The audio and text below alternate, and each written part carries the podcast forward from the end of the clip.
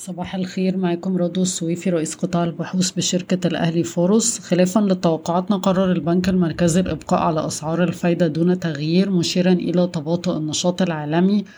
واستقرار النشاط الاقتصادي في مصر وتباطؤ وتيرة الزيادة في التضخم على الصعيد المحلي. خلال زيارة أمير قطر لمصر أجريت مباحثات مع الرئيس السيسي شملت تعزيز التعاون في مجال الطاقة والزراعة وزيادة التوافقات التجارية بين البلدين وتعظيم الاستثمارات القطرية في مصر. وفقا لوسائل الإعلام المحلية تعتزم شركة الدار العقارية الاستحواذ على حصة أغلبية في مدينة نصر مقابل حوالي 3 جنيه للسهم وده قريب من القيمة العادلة بتاعتنا اللي هي 3 جنيه و26 قرش.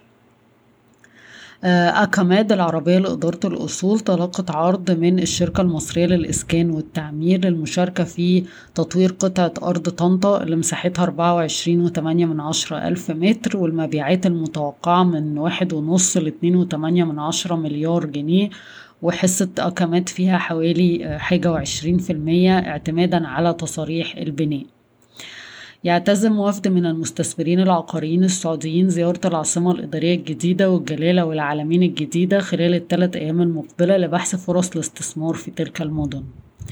منحت الهيئة القومية المصرية للأنفاق consortium including أوراسكوم كونستراكشن لتصميم وبناء أنظمة الاتصالات والتحكم المركزي وإصدار التذاكر للخط الرابع لمترو الأنفاق.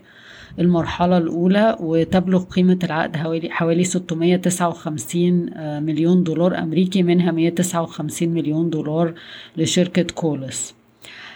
جريدة الشروق أفادت أن رجل الأعمال أحمد عز بيدرس دمج الشركتين عز الدخيلة وحديد عز في كيان واحد من خلال مبادلة الأسهم والشركة رفضت تعلق على الخبر.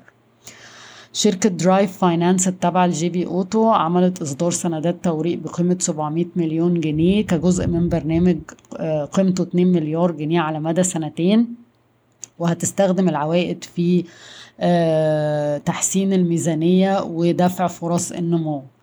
تم تسليم حوالي عشرين ألف مركبة في العام المالي واحد وعشرين اتنين وعشرين من خلال استراتيجية الحكومة لاستبدال المركبات بأخرى بتعمل بالغاز الطبيعي وتم تمديد المبادرة لشرم الشيخ والأقصر وأسوان والقليوبية والبورسعيد والسويس والبحر الأحمر.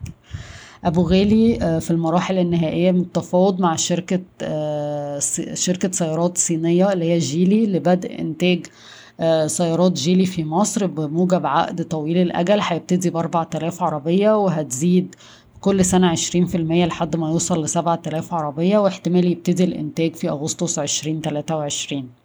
مرسيدس بنز حصلت على قطعة أرض في المنطقة الاقتصادية لقناة السويس لبناء قاعدة لوجستية هتوزع السيارات محليا ولإعادة التصدير.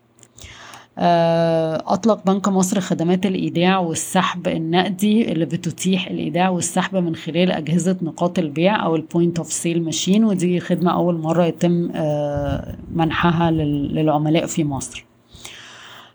من المتوقع الانتهاء من إدراج 25% من شركة مصر للتأمين على الحياة في البورصة خلال العام المالي 22 23 بشكركم ويوم سعيد.